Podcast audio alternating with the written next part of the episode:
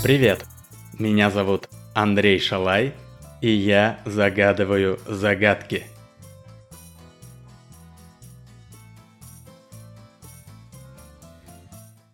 Ответ на загадку из прошлого выпуска. Туда часто тычут пальцем, туда многие стремятся.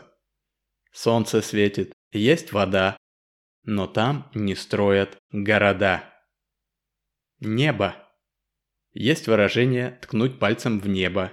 Там светит солнце, есть вода в виде дождя, но городов там пока еще не строят. Храм надежд и ожиданий. Время там замедлит ход. Механических созданий кругом ходит хоровод.